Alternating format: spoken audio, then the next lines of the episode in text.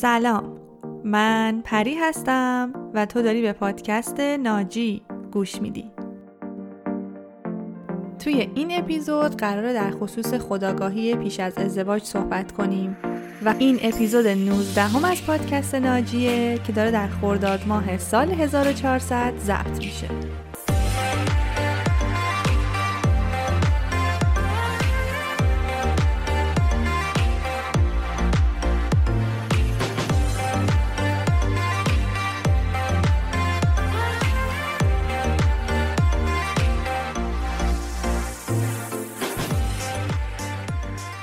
حامی مالی این اپیزود مرتا هستش. مرتا کسب و کاری در جهت ترویج کتاب و کتابخانی که در ادامه اپیزود بیشتر در موردشون توضیح میدم. توی این اپیزود قراره در خصوص خداگاهی پیش از ازدواج صحبت کنیم و هر چیزی که بهمون کمک کنه که ازدواج موفق تری داشته باشیم و یا حتی سری از باورهای کهنمون رو نسبت به ازدواج به چالش بکشیم. پس اگر موضوع ازدواج همیشه توی زندگی تو یه معمای بزرگ بوده و کلی راجبش سوال داری تا آخر این اپیزود همراه من باش.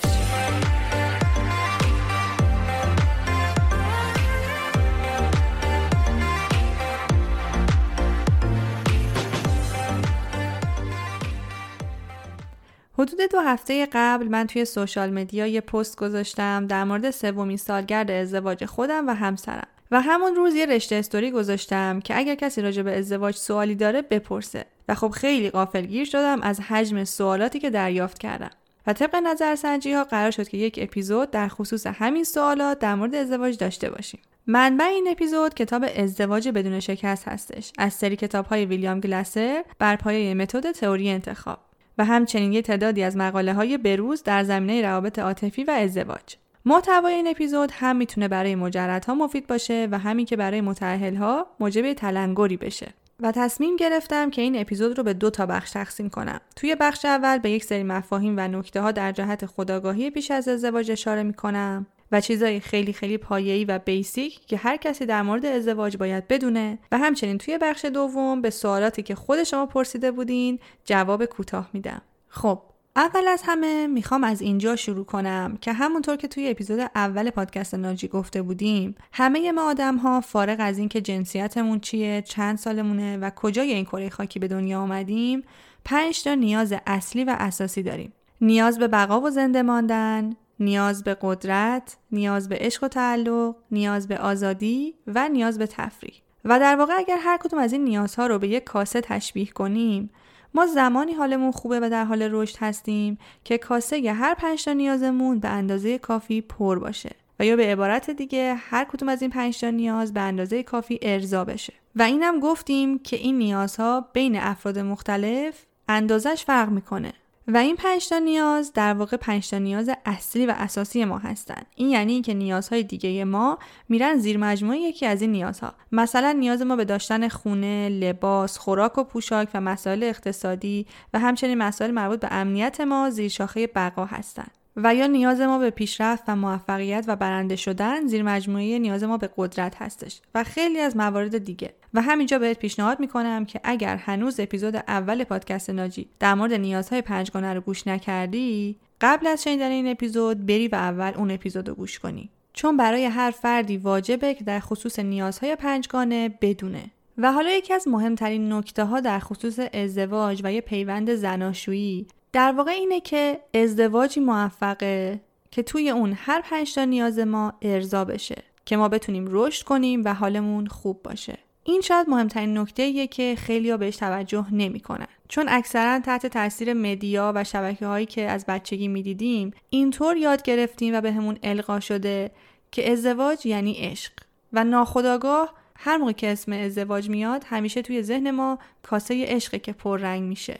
و فکر می‌کنیم که با یک پیوند زناشویی و پیدا کردن کسی که همه عمر منتظرش بودیم فقط و فقط یه چیز رمانتیکه که کاسه عشق و تعلق ما رو پر می‌کنه. در حالی که این تصور اشتباهه.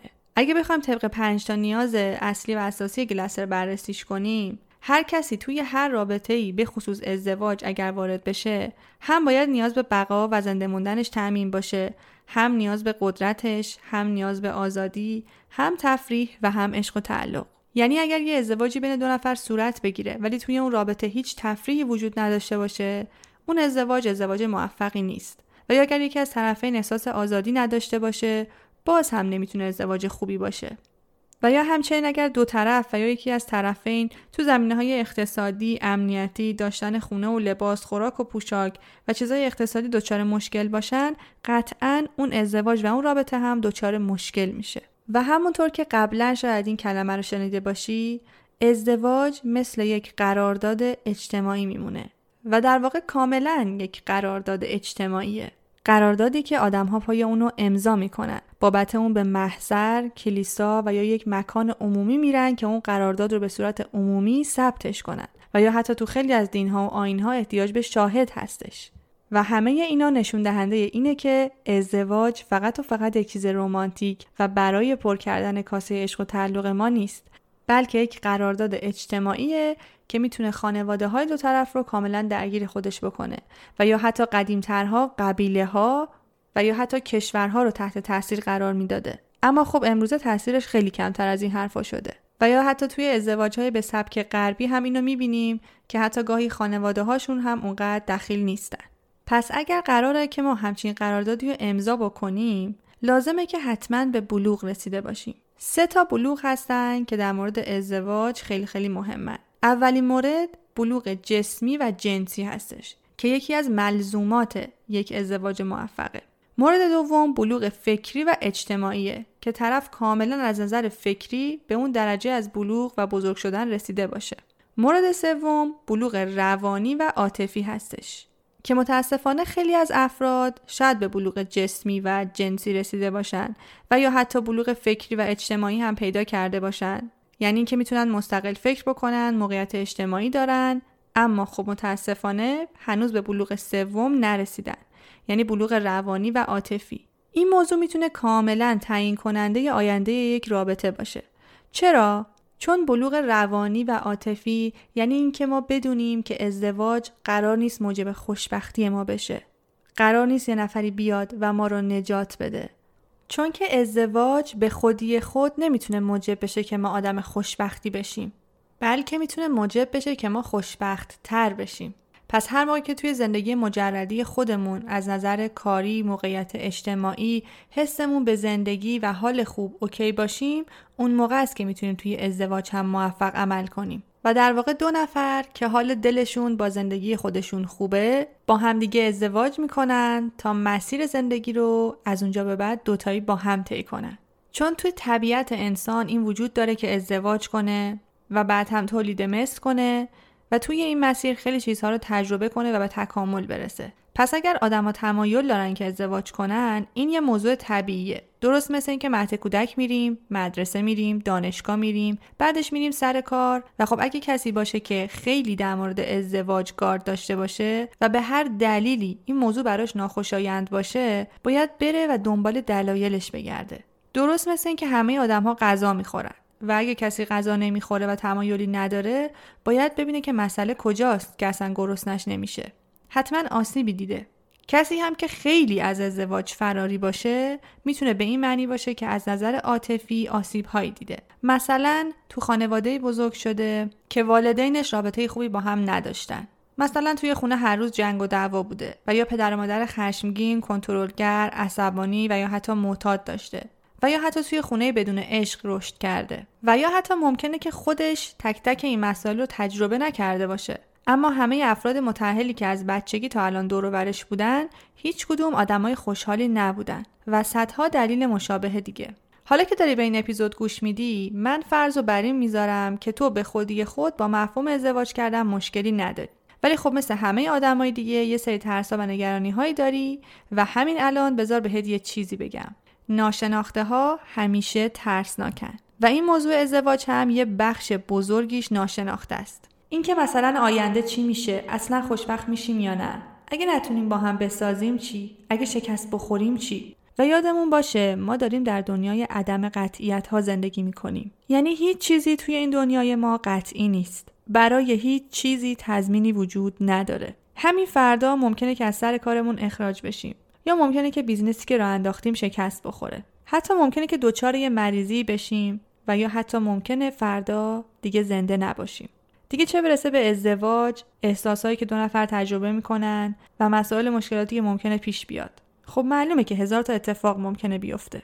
حتی همونطور که خیلیاتون برام نوشته بودین ممکنه که بعد از چند سال خواسته های ما عوض بشن. ممکنه آدم دیگه ای بشیم و یا حتی طرف مقابلمون هم تغییر کنه. اما مهم اینه که چطور مدیریتشون بکنیم. می‌دونی دقیقا مثل چی میمونه؟ اینکه موقعی که انتخاب رشته دانشگاه می‌کردیم و می‌خواستیم بریم دانشگاه همش نگران این باشیم که وای اگر الان این رشته رو انتخاب کنم و بعد از یه سال دو سال بفهمم که خوشم نمیاد چی؟ و همین فکر موجب بشه که بشینیم خونه و اصلا دانشگاه نریم چون معلوم نیست که چی میشه. ولی خب همه ما در نهایت انتخاب رشته می‌کنیم و دانشگاه میریم و خیلیامون هم ممکنه که تغییر رشته بدیم. چون می‌دونیم این اتفاقی که باید بیفته و قسمتی از رشد ماست و زمانی که میریم دانشگاه کلی چیزای جدید یاد می‌گیریم. هم از نظر تحصیلی و هم روابط اجتماعی و هم تجربه زندگی و یه عالمه تجربه کسب می‌کنیم. پس ترس از شکست یکی از عوامل مهم در مورد ازدواج نکردن آدم هاست. که حتی موجب میشه که بعضی حتی قدمی بر ندارن که بخوام با کسی آشنا بشن. و یا توی ذهن خودشون یه سری از انواع و اقسام مدل های آشنایی رو خیلی بد و منفور تصور بکنن. و یه جورایی خودشون رو محدود بکنن که فقط و فقط مثلا باید توی دانشگاه با طرف مقابلشون آشنا بشن.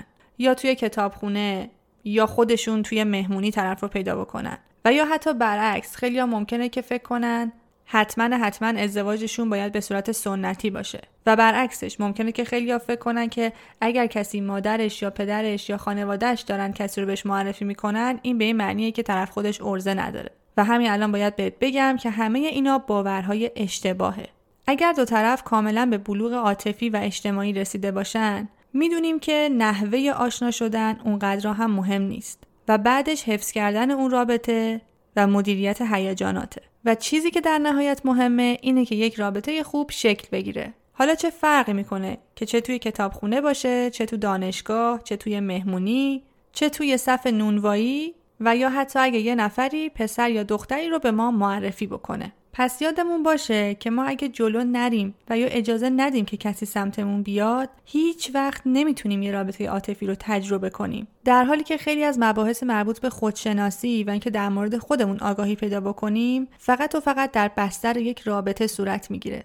چون ما تا قبل از اینکه وارد رابطه بشیم یک شناخت نسبی و تقریبا ناقصی از خودمون داریم. چون نمی‌دونیم که توی موقعیت هایی که ممکنه توی هر رابطه پیش بیاد واکنش ما چیه. اما زمانی همینا رو واقعا می‌فهمیم که وارد رابطه واقعی بشیم. اما همزمان اینو یادمون باشه که یه نکته مهم هم این وسط وجود داره که در خلال رابطه عاطفی و دوران آشنایی باید حواسمون باشه که درگیر هیجانات زودگذر نشیم و اسم اونها رو اشتباهی عشق نگذاریم. چون عشق واقعی حاصل شناخته حاصل آگاهی و این موضوع زمان می‌بره و دو نفر حداقل باید 300 تا 400 ساعت مکالمه و یا رفت آمد حضوری داشته باشن. تا بتونن همدیگر رو بشناسن.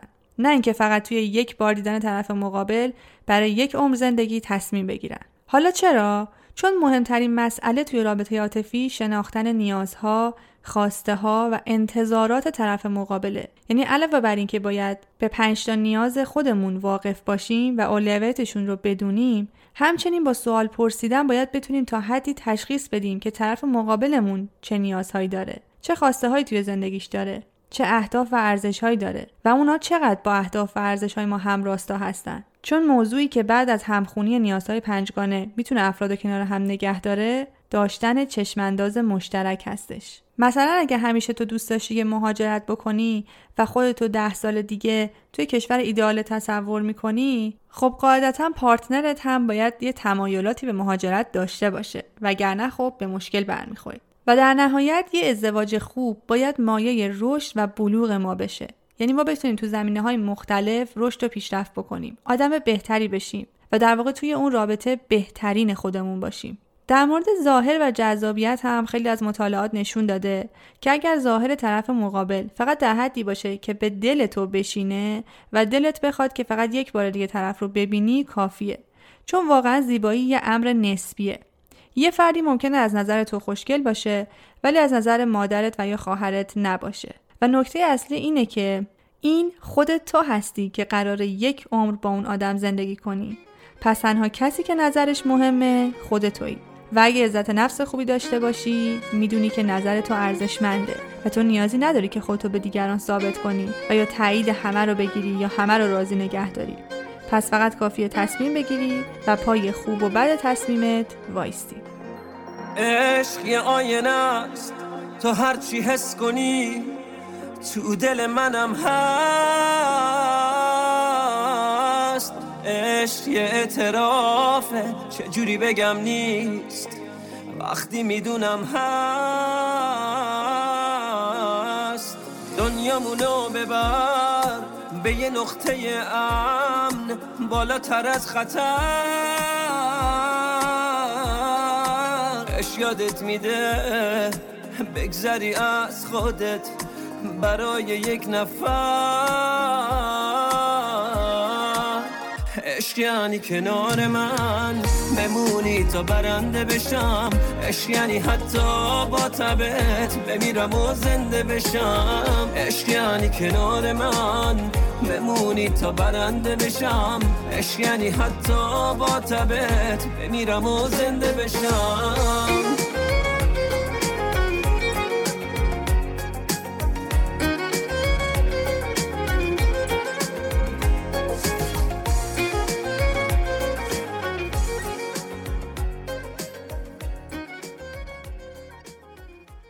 حامی مالی این اپیزود مرتا هستش.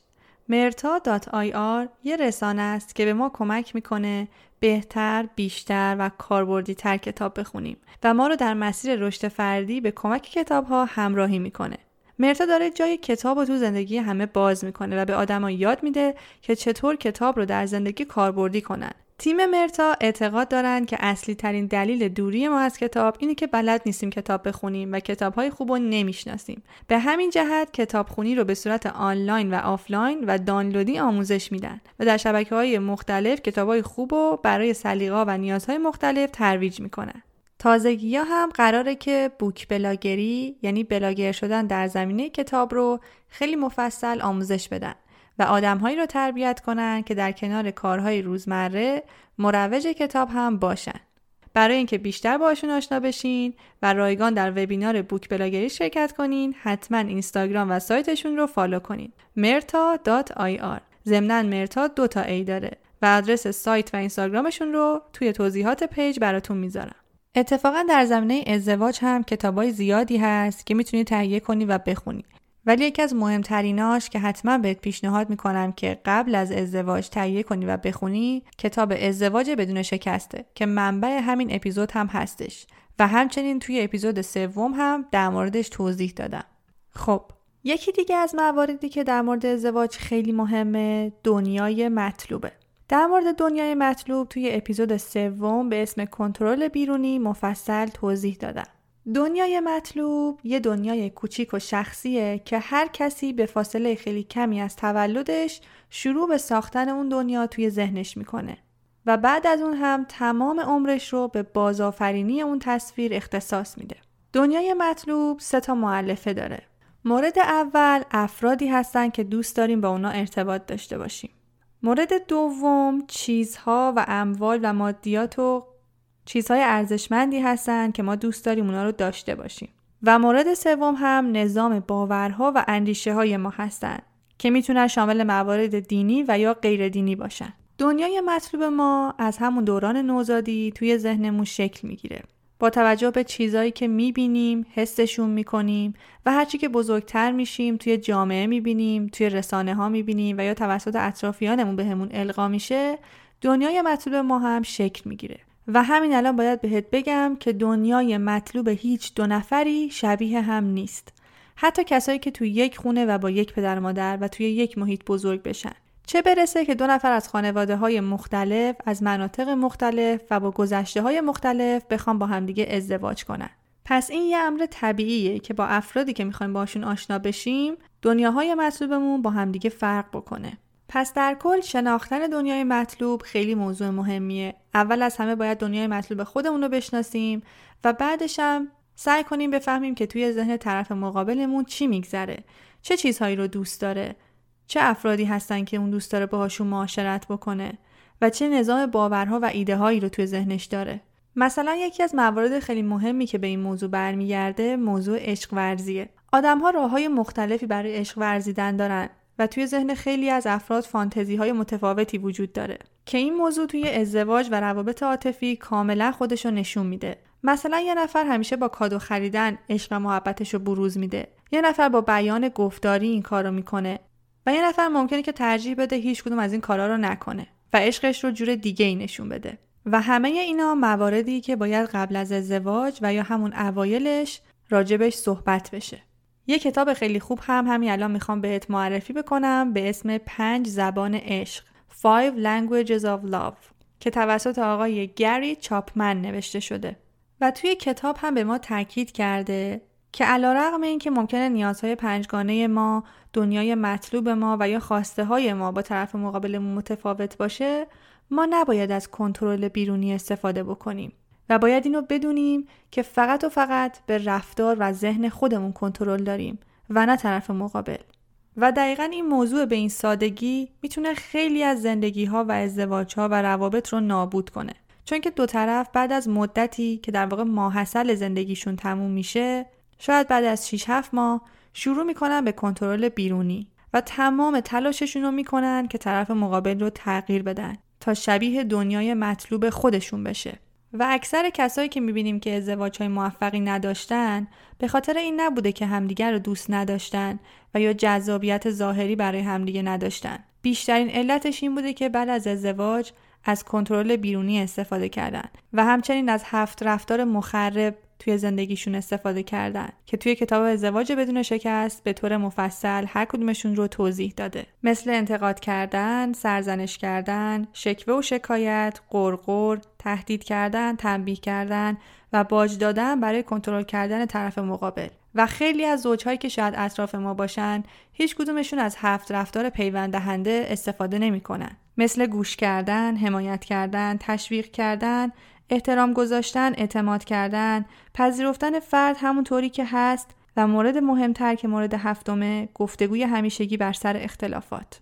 خیلی از زوجهایی که ما دور برمون می‌بینیم شاید با همدیگه در روزمره کلی حرف بزنن اما در مورد ناراحتی هاشون و اتفاقاتی که براشون میفته که موجب رنجش خاطرشون میشه با همدیگه صحبت نمی‌کنن و ترجیح میدن که سکوت کنن و یا با روش های دیگه تلافی کنن. و این هاست که موجب میشه یک رابطه رو به نابودی بره. پس بعد از اینکه شناخت نسبی در مورد خودمون به دست آوردیم در مورد نیازهای پنجگانه خودمون فهمیدیم خواسته های خودمون رو شناختیم انتظارات و دنیای مطلوبمون رو هم بررسی کردیم واقعا قدم بعدی اینه که بریم و یکم در مورد مهارت هایی که توی یک رابطه قرار بدونیم تحقیق کنیم و اونا رو یاد بگیریم. چون متاسفانه توی فرهنگ ما هیچ جا به ما اینجور چیزها رو آموزش نمیدن. پس این خودمونیم که باید بریم دنبالش در موردش کتاب بخونیم تست های مختلف بزنیم از کوچ یا روانشناس کمک بگیریم و آگاهیمون رو بالا ببریم. خب فکر کنم که تا اینجا مطالب خیلی مهم و پایه‌ای رو برات بازگو کردم. و از اینجا به بعد میریم سراغ قسمت سوال و جواب که من سوالایی رو که توی استوری پرسیده بودین به صورت کوتاه جواب میدم و در حین سوال و جواب هم به نکات تکمیلی می‌پردازم. پس بهت پیشنهاد می‌کنم که قسمت سوال و جواب رو هم حتما گوش بدی.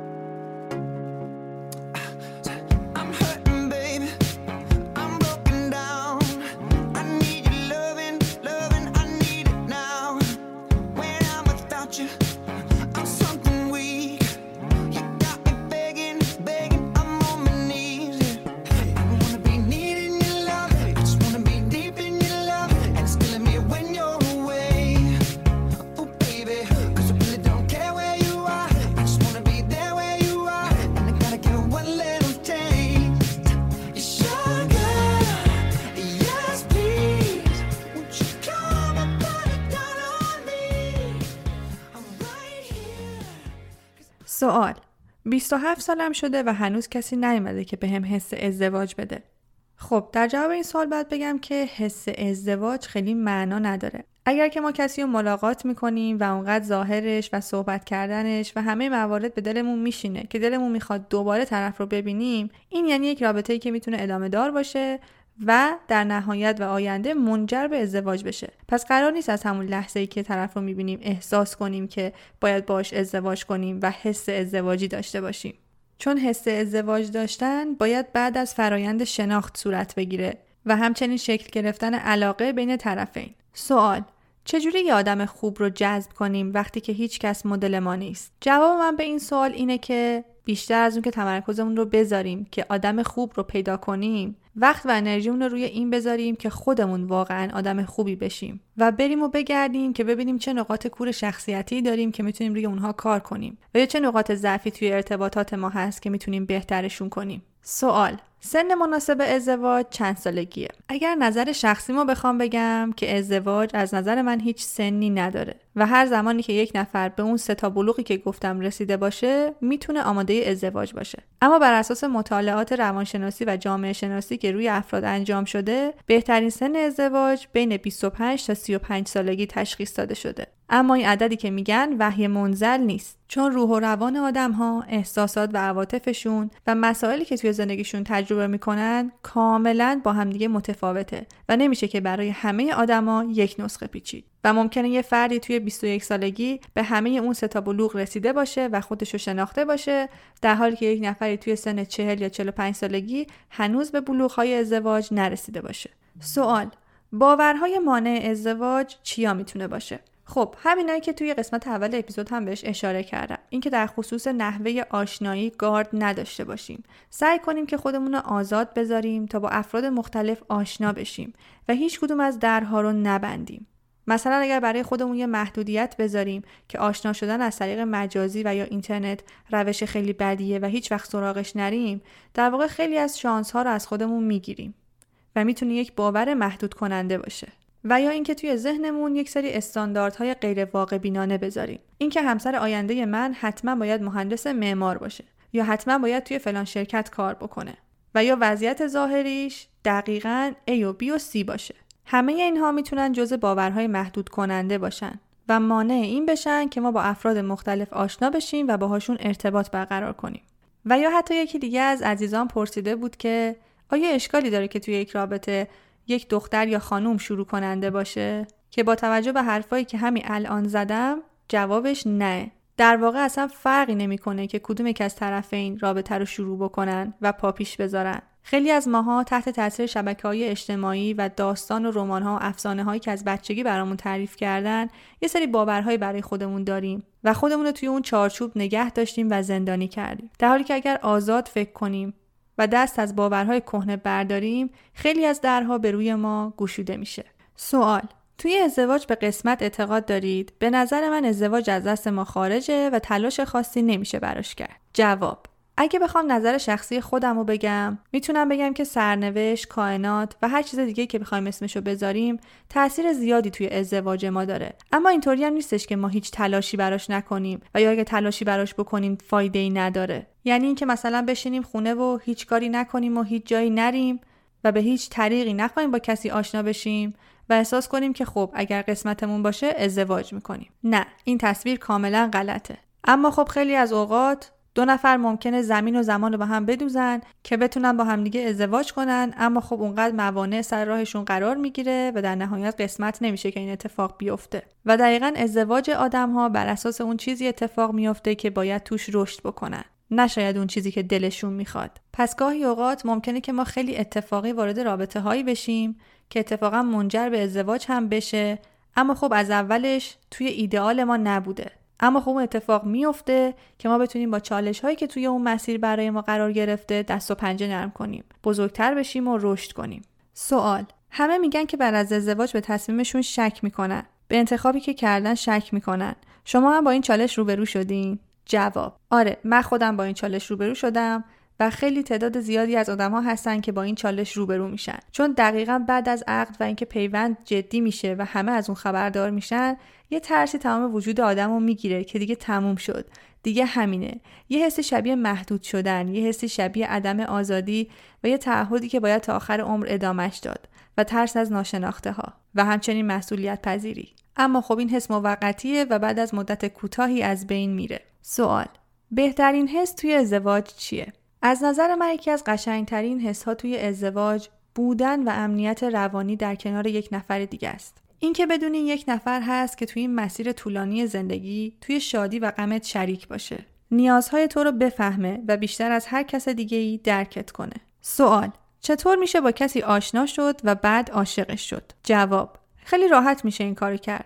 اگر فقط کمی حواسمون رو جمع کنیم و همون اول رابطه عاشق طرف نشیم و یا اگر هم عاشق کسی شدیم حواسمون باشه و بهش آگاه باشیم که من قبل از اینکه این آدم رو بشناسم دارم عاشقش میشم. وگرنه ممکنه که چشمامون کور بشه و خیلی از مسائل رو نبینیم و نتونیم طرف رو بشناسیم. و تازه بعد از ازدواج و زیر یک سقف رفتن یه سری از مسائل رو متوجه بشیم. یکی از بهترین راهها برای شناختن طرف مقابل اینه که همون ابتدای رابطه عواطف طرفین جوری باشه که بتونن خیلی راحت و بدون رو درواسی از همدیگه سوالاتشون رو بپرسن. دقیقا تو زمانی که هنوز عاشق همدیگه نیستن و جوابهای همدیگه رو بررسی کنن. در مورد اهداف همدیگه بپرسن در مورد نیازهاشون در مورد دنیای مطلوبشون در خصوص روابطشون با اطرافیان و اتفاقاتی که شاید در گذشته براشون افتاده. سوال چطوری می‌تونیم بفهمیم طرف مقابل انتخاب درستیه؟ جواب ما هیچ وقت نمی‌تونیم بفهمیم که طرف مقابل انتخاب درستیه یا نه. چون ما تو دنیای زندگی می‌کنیم که درست و غلط توش معنی نمیده. همیشه یه انتخاب درستتری هم هست. همیشه یه انتخاب بهتری هم هست. پس این ماییم که باید تصمیم بگیریم. یه جمله هست که من بارها بارها توی پیج و پادکست ناجی بهش اشاره کردم. اینکه درست تصمیم گرفتن با تصمیم درست گرفتن فرق داره. زمانی که یک نفری رو انتخاب می‌کنیم قطعا قطعا کلی انتخاب های بهتر از اون فرد هم برای ما وجود داره. اما ما توی یک مقطع زمانی دیگه تصمیم می‌گیریم که می‌خوایم با این فرد مشخص زندگیمون رو ادامه بدیم و پای بد خوب تصمیممون وای میستیم پس چیزی که باید بیشترین تمرکز رو روش بذاریم مهارت تصمیم گیری و کار کردن روی عزت نفسمونه. اینکه بدونیم ما لایق خوشبختی و آرامش هستیم و همچنین اگر چالشی توی زندگی ما به وجود بیاد ما می‌تونیم از پسش بر بیایم و دوباره روی پای خودمون بیستیم و باز هم زندگی خوب و خوشی داشته باشیم. سوال چطور شوهر پیدا کنیم وقتی که هنوز یه دونه خواستگارم نداشتیم؟ جواب این دقیقا همون باورهای محدود کننده است که گفتم. اگر قراره که یکی از طرفین برای تمام عمرش فقط خونه بشینه و منتظر باشی که شاهزاده رویاهاش بیاد خب ممکنه که اون روز هیچ وقت نرسه. پس باید خودمون هم دست به کار بشیم توی جامعه و اجتماع وارد بشیم. و اگر کسی رو ملاقات کردیم که احساس کردیم برای ما جذابیت های اولیه رو داره سعی کنیم باهاش ارتباط بگیریم. سوال با روزمرگی بعد از ازدواج چطور کنار بیایم؟ اینکه تو خونه حوصلمون سر بره و دو نفری هیچ هیجانی نداشته باشیم. جواب حوصله سر رفتگی و کسل شدن ممکنه که توی زندگی مجردی هم اتفاق بیفته. چه بسا که تو زندگی مجردی شاید هم بیشتر اتفاق بیفته. چون با ازدواج کردن و تشکیل خانواده دادن تقریبا می‌تونم بگم هر روز و هر هفته چالش های جدیدی رو تجربه می‌کنیم. و در کل اینکه بعد از ازدواج زندگی چطور پیش بره بستگی به خیلی از عوامل داره. مثل اینکه طرفین چه نیازهایی داشته باشن. کاسه تفریحشون چقدر بزرگ باشه و چقدر نیمروخ نیازهاشون شبیه همدیگه باشه. و یا اینکه چقدر اهل ریسک باشن چقدر اهل چالش باشن و دلشون بخواد که زندگیشون رو متفاوت بکنن. همونطور که توی زندگی مجردی هم همینه. خیلی ها رو می‌بینیم که زندگی پر از هیجان و بالا و پایین دارن و خیلی هم هستن که توی زندگیشون هیچ هیجانی نیست و همه چیز پر از روزمرگی و تکراره. پس این خیلی بستگی به تیپ شخصیتی طرفین داره و خیلی ربطی به مجردی یا متحلی نداره. خیلی هم در خصوص ترس از مسئولیت پذیری نوشته بودن و الان باید بگم که آره حقیقت اینه که بعد از ازدواج مسئولیت های ما ممکنه چندین برابر بشه. هم برای آقایون و هم برای خانوما. هر کدوم به نوبه خودشون. اما نکته اینجاست که زمانی که ما کوچولو بودیم و زیر هفت سال سن داشتیم همه چیز خیلی قشنگ بود. بازی می‌کردیم با خیلی راحت هر کار که دلمون می‌خواست می‌کردیم و هیچ مسئولیتی نداشتیم. ولی آیا دلمون می‌خواست که توی همون سن باقی میموندیم؟ و یا آیا توی اون سه باقی موندیم؟ نه. همه ما بزرگ شدیم و با مدرسه رفتن، دانشگاه رفتن و سر کار رفتن مسئولیت های زندگیمون بیشتر شد و ما رشد کردیم و همزمان با اونها بزرگ شدیم. ازدواج هم دقیقا همینه. در کنار اینکه مسئولیت های آدم بهش اضافه میشه، همونقدر هم شیرینی های خودشو داره و تجربه کردن چیزهای جدید همیشه قشنگه. اما خب این بستگی واقعا به خودتون داره. اگر فکر می‌کنی که خیلی آدم مسئولیت پذیری نیستی بهتره که زیر بار این مسئولیت بزرگ نری. پس اگه بخوام یه جمع بندی بکنم باید بگم که خودشناسی قبل از ازدواج واقعا موضوع مهمیه. و اگر تا الان بهش نپرداختی بهت پیشنهاد می‌کنم که از همین امروز شروع کنی. در درجه اول نیازهای پنجگانه خودتو بشناس. خواسته ها و ارزش ها تو روی برگه کاغذ بنویس و ببین که در همین لحظه چه چیزهایی توی زندگی تو ارزش هستن و همچنین اینکه تا پنج سال، ده سال و 20 سال آینده توی زندگیت چه چیزهایی رو دوست داری به دست بیاری و یا خودتو کجا می‌بینی. بعدش حتما یه برگه کاغذ بردار و روی اون ویژگی های ایدئال شخص مورد نظر تو یادداشت بکن و اونا رو اولویت بندی کن و بهشون نمره بده. مثلا ببین که برای تو تحصیلات مهمه یا وضعیت ظاهری، اصالت خانوادگی مهمتره و یا وضع مالی. و اگر هم جایی تو هر مکانی تونستی شخص مورد نظرتو ملاقات کنی این فرصت طلایی رو از دست نده و سعی کن که به هر نحوی که شده یک رابطه ای رو بین خودتون شکل بدی و در خصوص نیازهای پنجگانه طرف مقابل هم بعد از اینکه فهمیدی اولویت نیازهاش چیه می‌تونی ببینی که نیمروخ نیازهای شما با هم دیگه منطبق میشه یا نه. اگر در خصوص این موضوع سرچ بکنی مطالب خوبی رو توی اینترنت می‌تونی پیدا بکنی. من هم مجددا لینک آزمون نیازهای پنجگانه گلسر رو توی کانال تلگرام پست می‌کنم. و در نهایت هم اگر هنوز فکر می‌کنی که خودت نقاط کوری داری که باید بری دنبالشون و حلشون بکنی حتما حتما این کارو بکن. مثلا اگر توی ذهنت بدبینی های خیلی خاصی نسبت به خانوم ها و یا آقایون داری و یا از رابطه جنسی خوشت نمیاد و یا مثلا نسبت به همه آدمای اطرافت بی اعتمادی داری بهتره که در درجه اول دنبال اینها بری و حلشون کنی. و توی این مسیر therapist ها و coach ها می‌تونن بهت کمک کنن. و یادت هم باشه که هیچ وقت از گفتن نیازهات و خواستهات به طرف مقابلت خجالت نکش. چون اگر همین اول رابطه نتونی راجع به نیازها خواستهات و سوالایی که داری حرف بزنی احتمال شکست اون رابطه خیلی بالا میره. و اگر هم عزت نفس خوبی داشته باشیم می‌دونیم که ما خواستنی و دوست داشتنی هستیم. حتی اگر مطابق میل دیگران برخورد نکنیم. خب من تقریبا سعی کردم به همه سوالایی که ازم پرسیده شده بود جواب بدم و خیلی از سوالاتی که شبیه همدیگه بود رو در قالب یک سوال مطرح کردم و جوابشو گفتم. امیدوارم مطالب این اپیزود برات مفید بوده باشه و چراغی رو توی ذهنت روشن کرده باشه. و همینجا همین تشکر بکنم از تک تک کسایی که از پادکست ناجی حمایت می‌کنن. برای اپیزودها کامنت می‌ذارن پست ها و استوری ها رو share می‌کنن توی live ها شرکت می‌کنن. و برای من پیام و direct میفرستن. پیام های پرمهر تک تکتون خیلی خیلی بهم انرژی میده و موجب میشه که پا تر ادامه بدم. توی همه پلتفرم ها می‌تونی ناجی رو با آدرس ناجی underline podcast پیدا بکنی. ناجی رو هم با دو تا A می نویسم همچنین ممنون میشم که مثل همیشه نظرت رو درباره این اپیزود با من در میون بذاری و توی قسمت کامنت ها برام بنویسی که این اپیزود چطور بود. و یا اگر هر سوال دیگه ای راجع به ازدواج توی ذهنت هست که جوابش توی اپیزود نگرفتی خوشحال میشم که توی قسمت کامنت ها برام بنویسی. و اگر فکر می‌کنی محتوای این اپیزود می‌تونه به کسی از دوستا یا آشناهات کمک بکنه و در جهت ازدواج برای اونها تلنگری باشه این اپیزود رو به دستشون برسونی و ناجی رو به اونها معرفی کنی تا همگی بتونیم در کنار هم روابط بهتر، عاشقانه تر و پر از خداگاهی رو تجربه کنیم. امیدوارم از طریق پادکست ناجی بتونی ناجی زندگی خودت باشی. تا درودی دیگر بدرود.